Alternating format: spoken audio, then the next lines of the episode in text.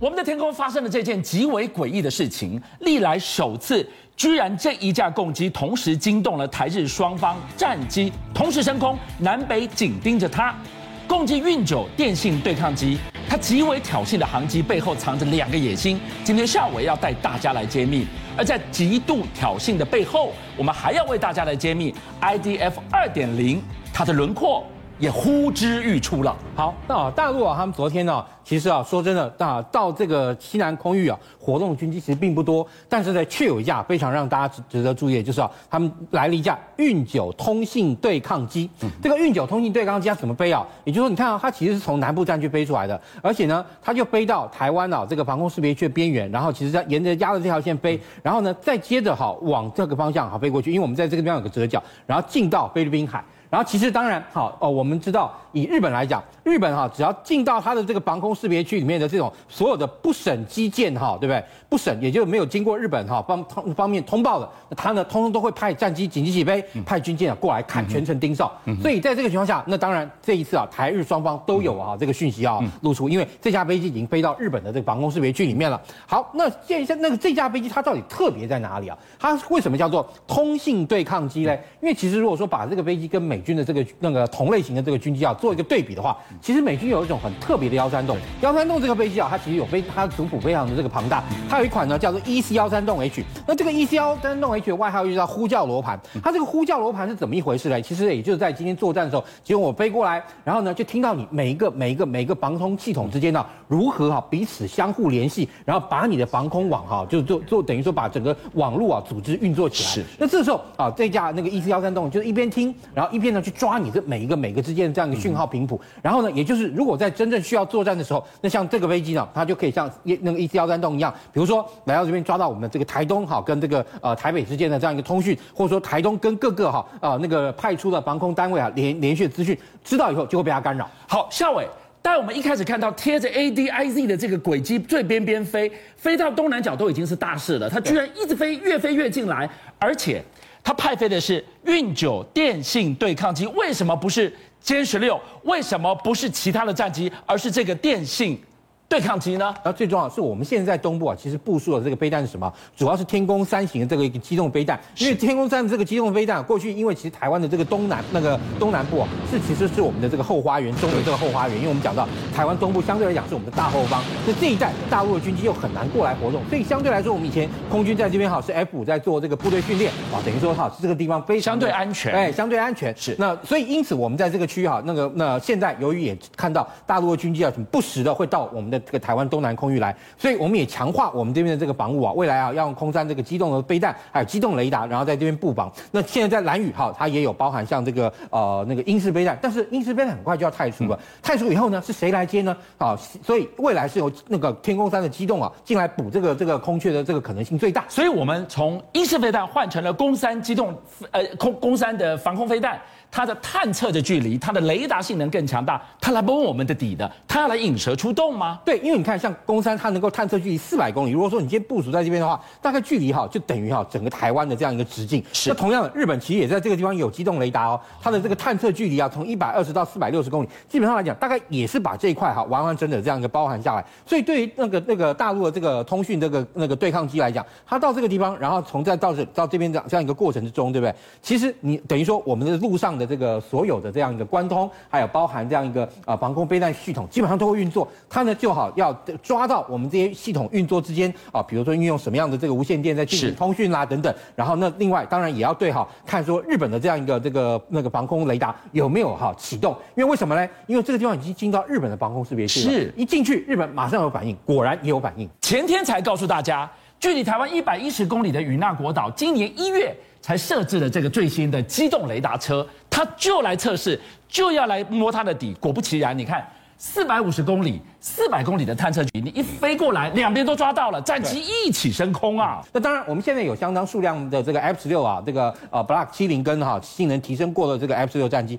但是对于哈、啊、那个呃台湾的中科院跟汉翔来说的话，他们也希望能够研发自己下一代的这样一个主力战机啊。例如说，他们呢原本啊就有一个织女星计划，要为下一代的这个战机呢先研发出一个发动机，但是基本上来讲哈、啊，经过这个评估以后呢，现在哦、啊、以这个下一代战机的这个发动机来说，还是哈、啊、这个能够啊透过外购的方式为主。而且其实以目前台湾来说的话，基本上美国已经给我们 F 一百 F 一百 哈这个将近两万五千磅到三万磅等级的这样一个发动机，所以对美国来说，未来它有没有可能啊啊释出 F 四一四 发动机？为什么 F 四一四 发动机好听起来其实好像感觉比 F 一百 或 F 一百 要小一号？为什么？因为它超级大黄蜂的这个发动机，而且因为它为了要在超级大黄蜂上面装两颗，所以它单颗的发那个推力啊远不如啊 F 一百 或 F 一百， 它的推力大概是两万两千磅左右。所以我们看到了这份极为关键的空军三零三计划的评估报告，它透露了什么？透露了我们国际国造 I D F 二点零 的非常关键的轮廓心脏。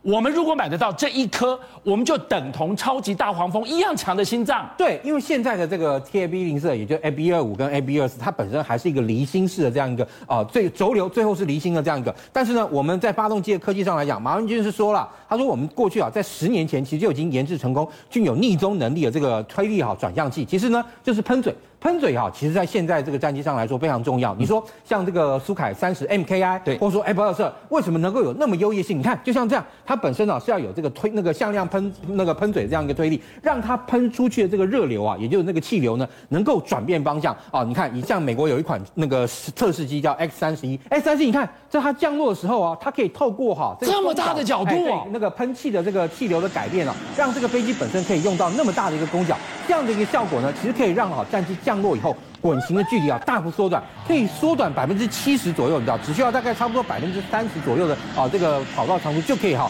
停下来了。我设想一个情境，如果我的跑道被炸了，嗯，那么我只剩下短短的跑道，如果我可以非常大的攻角降落的话，哎，我也可以继续使用这个机场。因为对我们来说，我们非常希望买到 F 三十五 B， 因为它具有短距离起飞、垂直降落的功能。对。但是如果万一美国一直不卖嘞，所以在这个情况下，如果我们能够拥有一款军机啊，它本身具有良好的这个发动机的这个推力啊，这个。呃，就是向量的这个推力的效果。那这个时候，其实我们在飞机起飞短距离也可以大幅缩短，同样的降落的时候距离也可以大幅缩短。当然，如果说像有这种全哈叫全转轴式，你看甚至还可以做这种慢速高攻角的这样一个飞行哦。是。它这个慢速高攻角，而且它的攻角那个那个呃角度非常大，而且哈、哦、它从这样一个慢速的一个情况进到一个全速哈、哦、加速的一个情况，其实都是在转转瞬之间而已。所以对于我们来讲哈，如果说未来我们能够拥有哈啊、呃、这种高攻角，也就是说这种向量喷嘴的技术化，会为我们下一代的战机有非常大的一个注意。因为你看，让它喷出去的这个热流热流哈、啊，可以啊包含向左向右，甚至你看可以做这种啊，包含失速螺旋或我们讲到这个落叶飘的这样一个啊、呃、这种动作，都可以让这个飞机本身在啊、呃、这个高机动的这样一个情况下，能够做出啊比传统战机更没有办法做出的这种高机动，对于空战呢来说的话是有一定帮助的。两个核心的改变，第一个，当我高攻角降落的时候，我几乎把整架飞机当成了减速板了。对，也是，嗯，也就是。然后在这个情况下，你飞机就我刚刚讲到降落的时候，它的滚行距离就可以大幅缩短了。这样的话，如果说今天我们虽然没有垂直降落的军机，但是相对来说，因为今天对方如果要炸你的跑道，他不可能一万两千英尺跑道从头到尾通通给你炸烂烂，对不对？这个时候你呢就可以运用到中间有限的跑道，让战机快那个降落之后快速那个刹停。夏伟今天晚上还要告诉我们，来自于一份